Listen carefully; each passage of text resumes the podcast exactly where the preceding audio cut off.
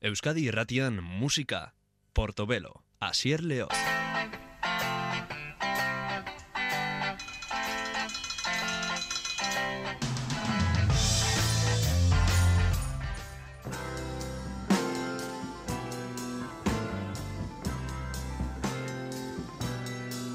Gogoratzeko moduko disko bat izango dugu orain ardatz e, urrengo minutuetan, mila bederatzion eta irurogeita bederatzira egingo dugu Euskadi irratian. Urrun urrunetik entzuten den ahots eh, honek, ematen dio dimentsio berezia abesti honi eta baita disko osoari ere Blind Faith talde gogoratuko dugu gaur, hau zen euren Presence of the Lord super taldea esaten den e, horietakoa. Besteak beste hemen Steve Winwood eta Eric Clapton baitzeuden.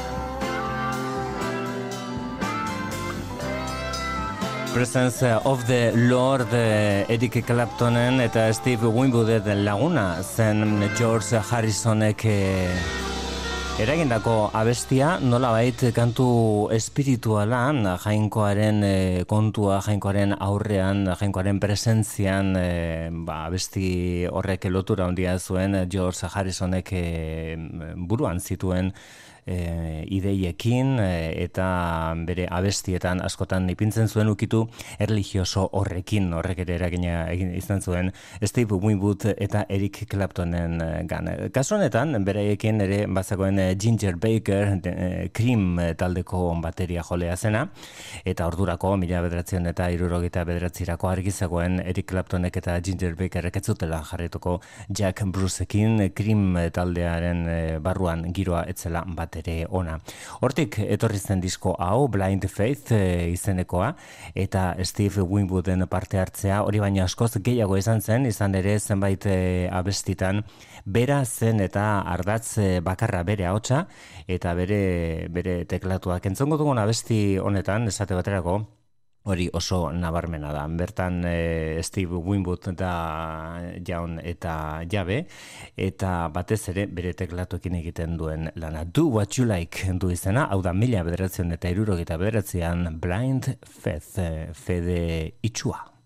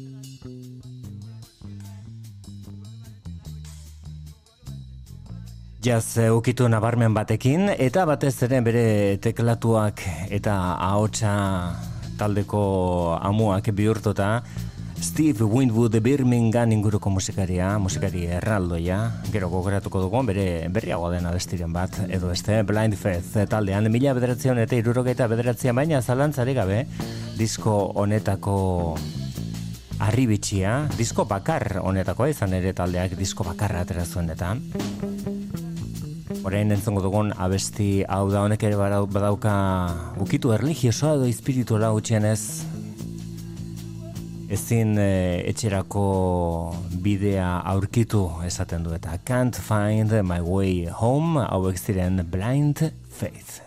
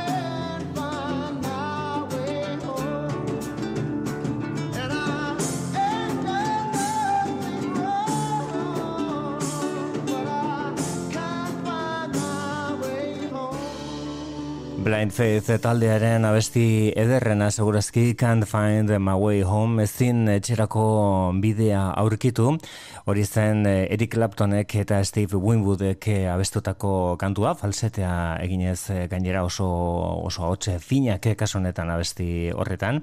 Eta gero kantuak bertsio asko ezagutu ditu, besteak beste Rod Stewart eta Robert Plant edo Joe Cocker aritu dira kantu hori abesten, egia esan bertsio horik onena hori da jatorrizkoa. Entzongo dugun abesti hau Blind Faith taldearen ba, disko bakarri izan zen honen gainen egindako begirada amaitzeko, da segurazki lan osoko kanturik indartsuena, eh, Had to Cry Today du izena, eta bertan eh, Eric Claptonek eta Ginger Bakerrek krim taldetik at eh, zarata, eta, mm, eta bueno, bazala parta egin nahi dutela antzeman eh, daiteke Jack Bruce alde batera utzita, Hemen ditugu Eric Claptonen kasuan, e, gitarra elektrikoarekin egindako lana, izugarria da, zenbait e, momentutan jazz e, kontuetara hurbilduta asko gainera, bere bilbide osoan, lehen da biziko aldiz. Had to cry today da bestiren izena Blind Faith.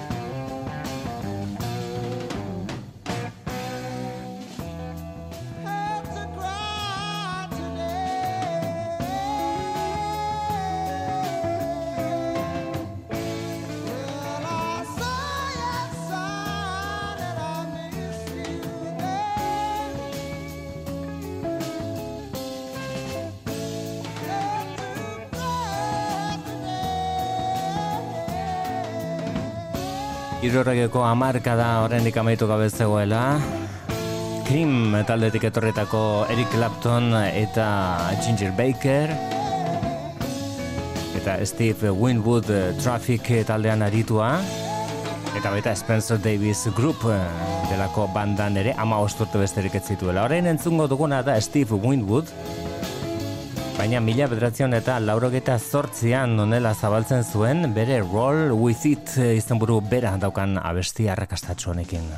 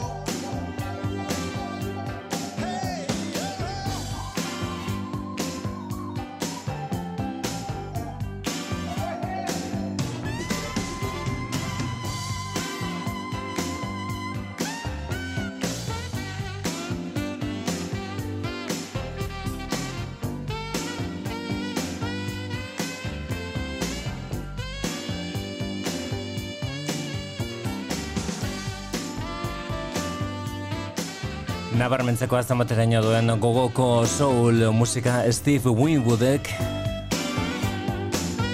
Ingles, ingles soularia. Roll with it hau milan bederatzen eta laurek eta zortzian atera zuen bi urte geroago. Atera zen bere lan honen etariko bat Refugees eh, of the Heart kantoren izena hau zen Come out and dance.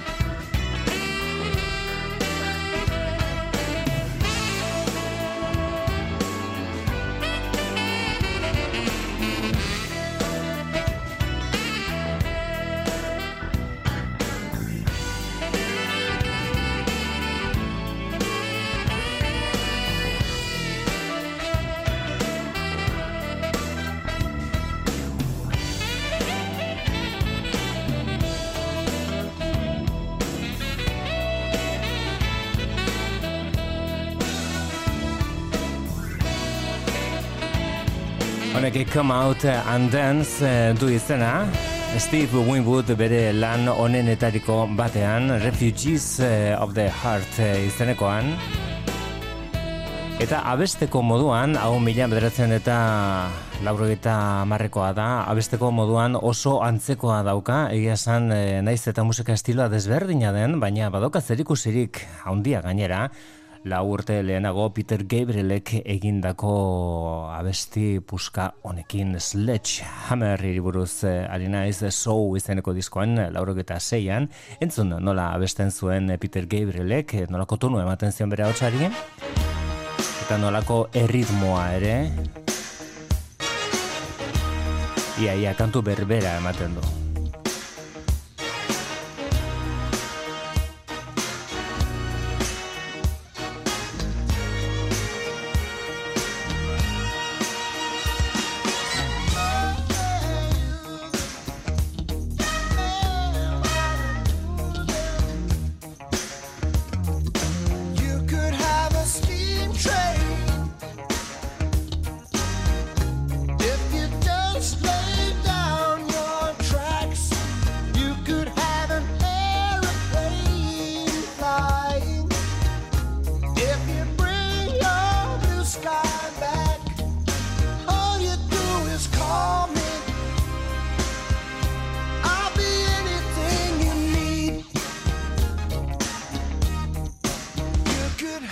Gabriel bere Sledge Hammer izanekoan esan gaur arte nitzen eh, ohartu zein antzekoak diren bi ahots horiek Steve Winwoodena eta Peter Gabrielena edo abesteko moduak. Izan daitezke lehen entzun dugun Refugees of the Heart izaneko horretan entzuten ari ginen Steve Winwood 2000 eta zortzian irurogei urten bete zituen eh, Steve Winwoodek eta besteak beste denborari buruz, urtei buruz eta bizitzari buruz kantatzen zuen disko berri honetan. Bederatzi bizitza, Nine Lives ipinizion diskoari eta onela zabaltzen zuen. I'm not drowning, ez naiz itotzen hari.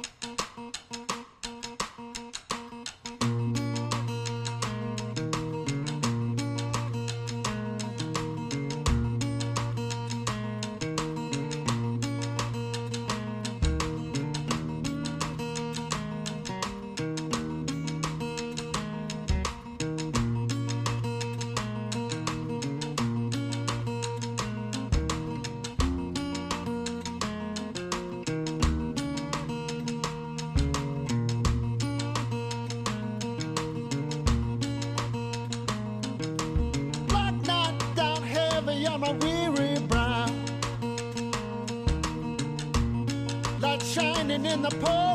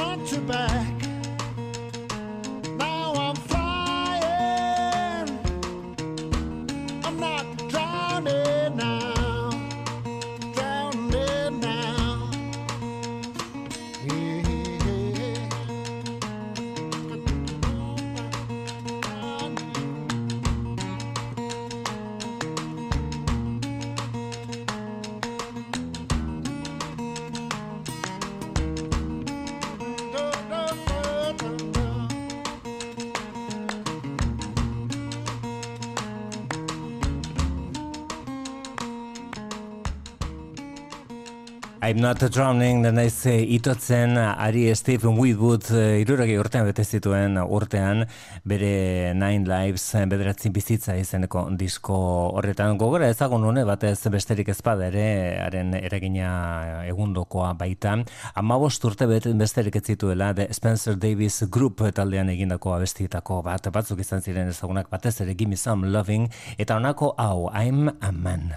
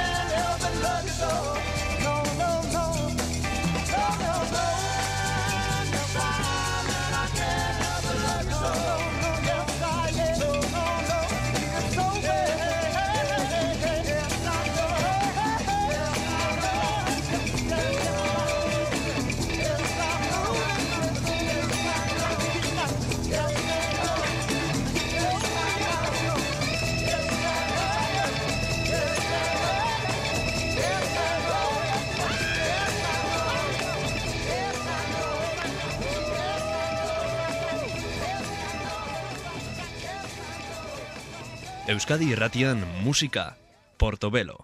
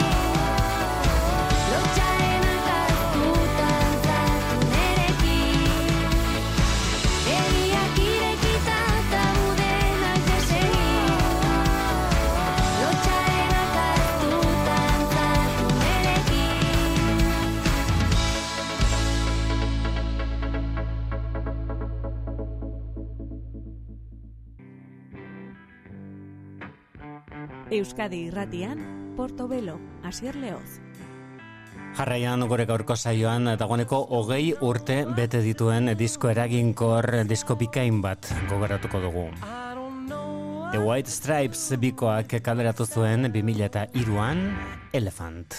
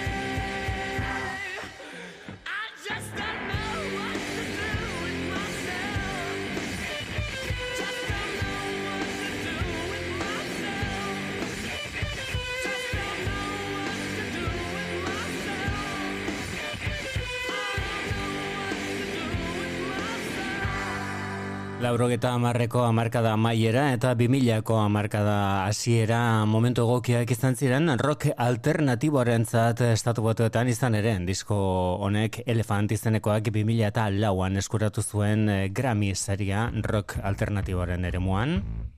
John Anthony Gills ordutik eh, Jack White bezala ezagutzen duguna, gitarrista, ahotsa, piano jolea ere, basua ere, bere eta Meg White eh, bateria lanetan eta ahotsa. Laurogeta amarreko amarkada maieran asistiren eh, musika egiten, 2000 eta iruan aterazen euren laugarren disko hau Elephant izenekoa. Estena alternatibo esaten zaion horretan garrantzia handia jaso zuen eh, talde honek, batez ere Seven Nation Army abestiaren arrakastada aipatzear aipatzekoa, baina Entzun berri dugun I just don't know what to do with myself izeneko ura izan zen lehen da biziko aurrera pena. Kantonek The Hardest Button to Button du izena The White Stripes.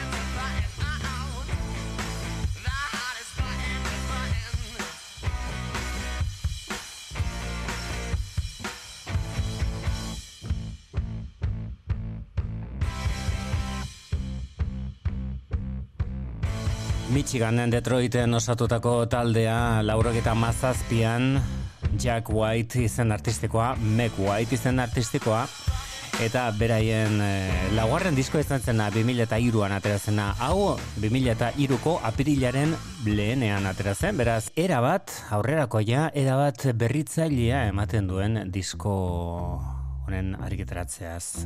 Basu lan batekin hasten da hau Seven Nation Army gero rock alternatiboaren historian sartu da eta esan baita futbolaren historian ere Italiako selekzioak hartu zuen eta beretzat.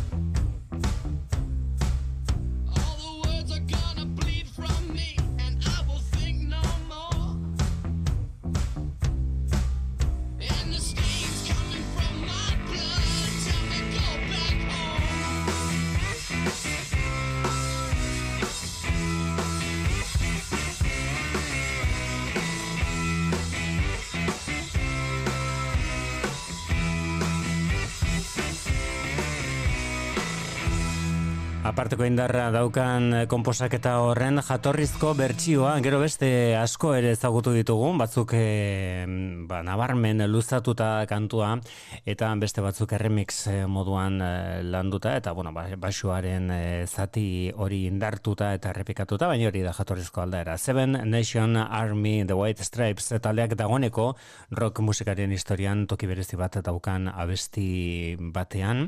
2000 eta iruan aterazten diskoa, urte horretan bertan egin zuten bira eta duela oso aste gutxi argitratutako deluxe edizioak aukera mandigu garai hartan tour hartan egindako kontzertu baten grabaketa entzuteko.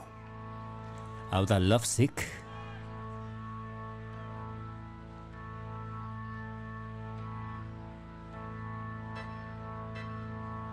Kosta egin arren, abesti honen atzean sentituko duguna Bob Dylan da, bere baita, Lovesick.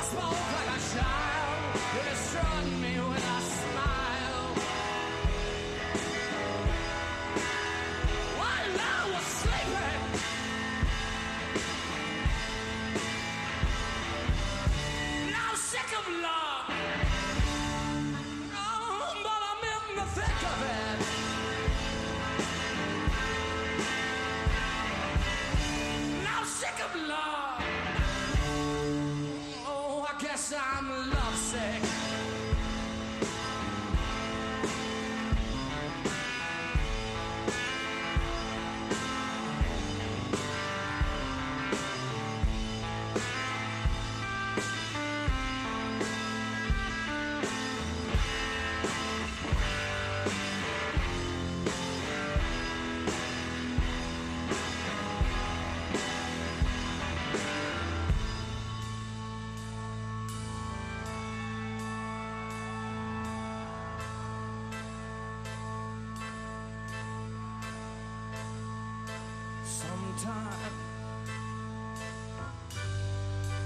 Silence can be like thunder. And sometimes I wanna take to the road and plunder. Could you ever be true? I think of you.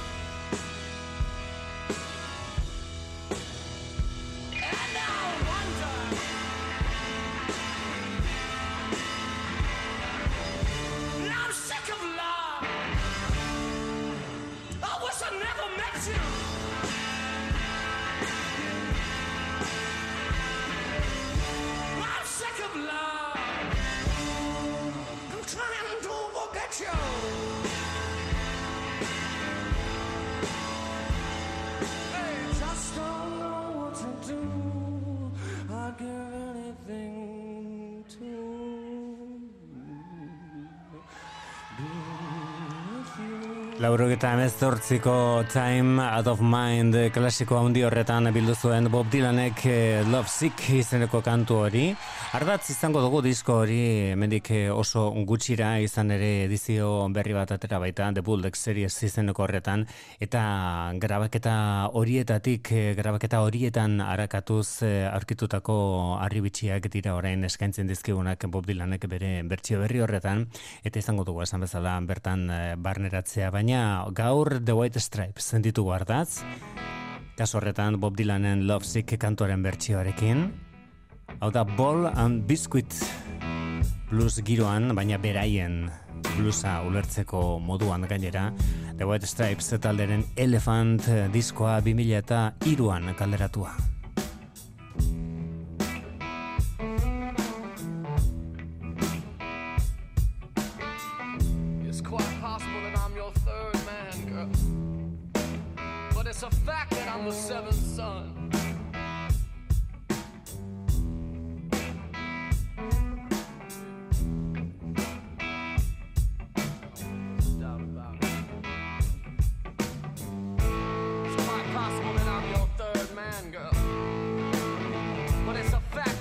Seventh son.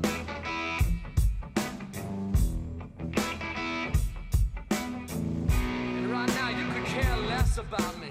But soon enough you will care by the time I'm done.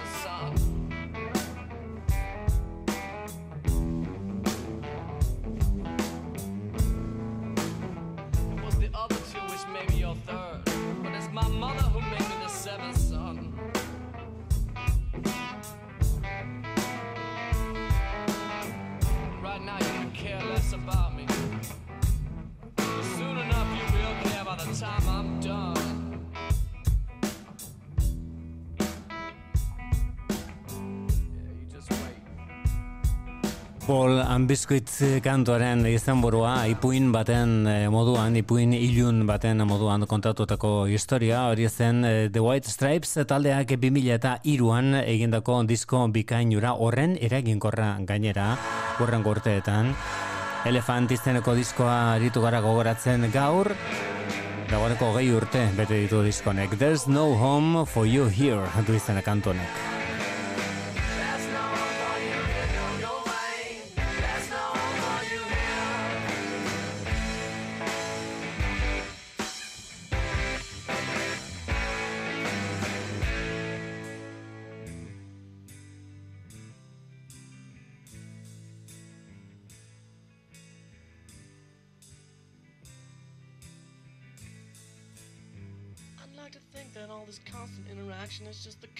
Make you drive yourself away. Each simple gesture done by me is counteracted and leaves me standing here with nothing else to say. Completely baffled by a backward indication that an inspired word will come across your tongue. Hands moving upward to propel the situation have simply halted now the conversation's done. There's no home for you don't go away. There's no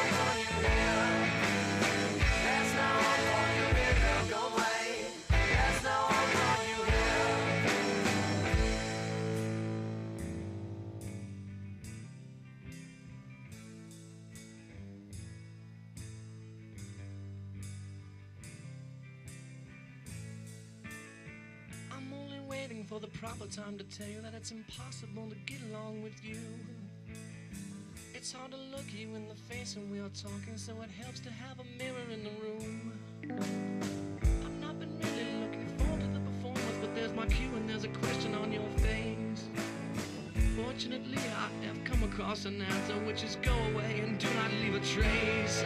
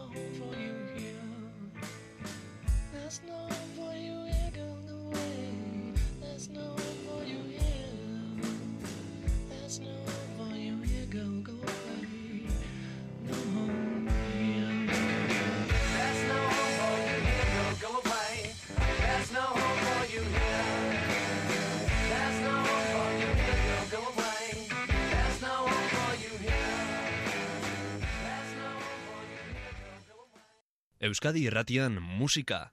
Portobelo. Asier Leoz.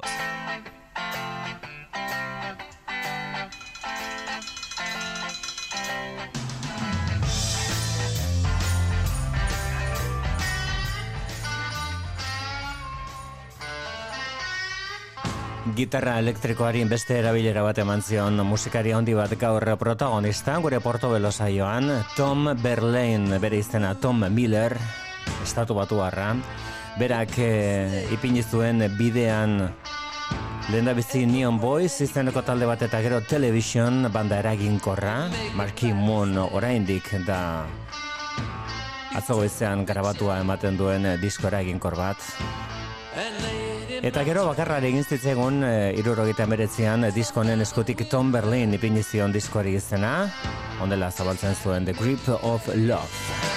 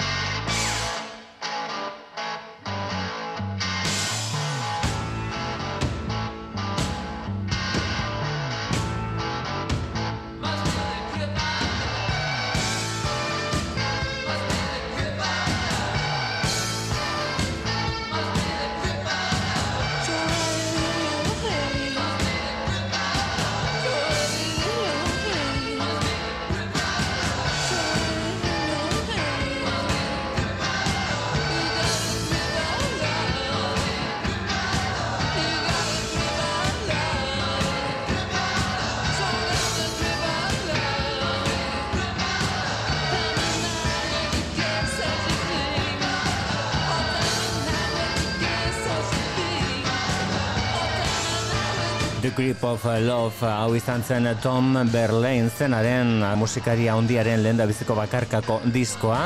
Hori baino lehenago Tom Miller izena aldatu egin zuen, bere benetako izena aldatu zuen e, eta izen artistiko berri bat e, eman zion bere buruari Tom Berlain, Berlain, Paul Berlain poetari egindako keinu edo omenaldi bat zen eta berarekin beste musikari batzuk Richard Mayers ondoren Richard Hell ipini zion bere buruari izena eta Billy Fika bateria jolea izan ziren Neon Boys taldea osatu zutenak Tom Berlainekin, Berlain noski gitarrista Bigarren eh, gitarrista bat sartu zenean Richard Lloyd bere izena, orduan eh, osatu zen Television. Hau izan zen euren See No Evil.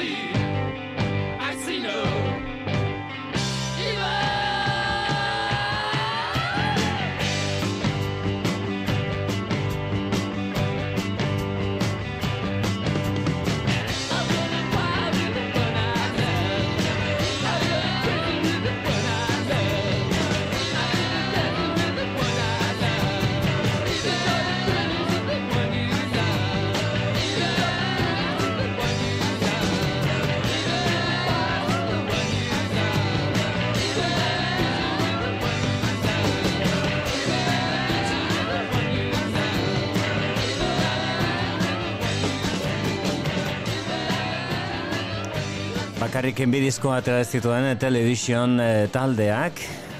Eta bigarrenaren ondoren ba, handik eh, oso denbora gutxira irurogita emezortzian aterazen eta bigarren disko Adventure ba, handik hilabete bazutara atera zuen Tom Berlinek bere bakarkako diskoa egin barrekoak egintzat bere bideari hasiera eman zion. Lehen entzun dugun Tom Berlin izeneko diskoarekin. Gogora ezagun, une batez atzera eginez, television taldeak utzitako pieza ezagunen etariko bat euren eh, underground giro horretan New Yorken,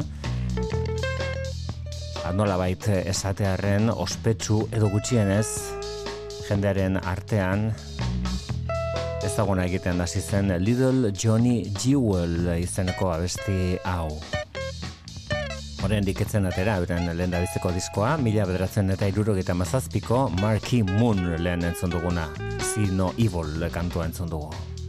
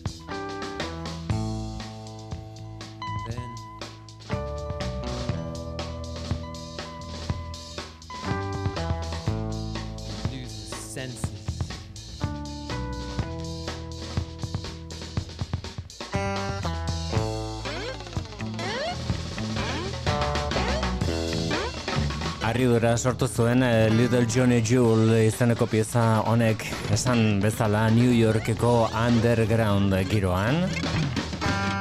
Irurogeta mazazpian aterazen television taldearen lehen dabizteko diskoa Marquee Moon izenekoa.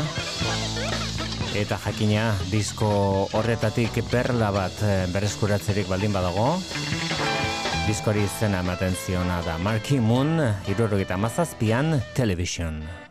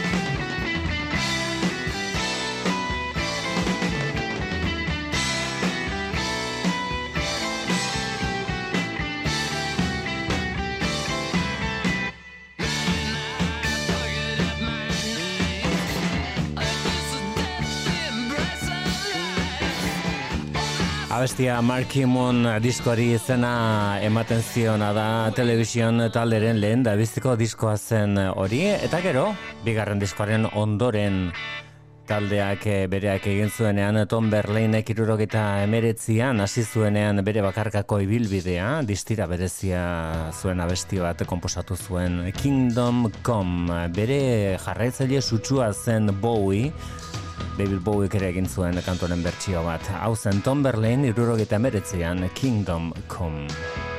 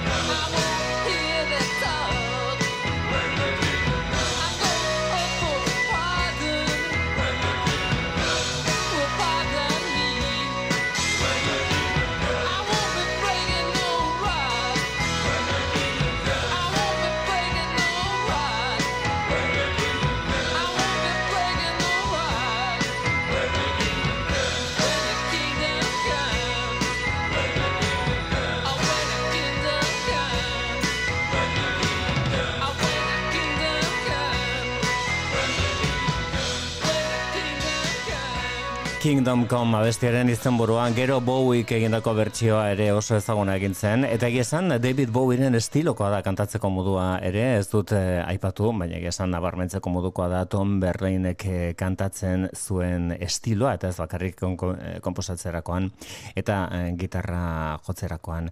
Hori zen bere lehendabiziko lana bere estraineko bakarkako lana Tom Berlein zen diskoren izenburua eta bertatik berreskuratuko dugu kantu inspiratu netariko bat, souvenir for, from a dream.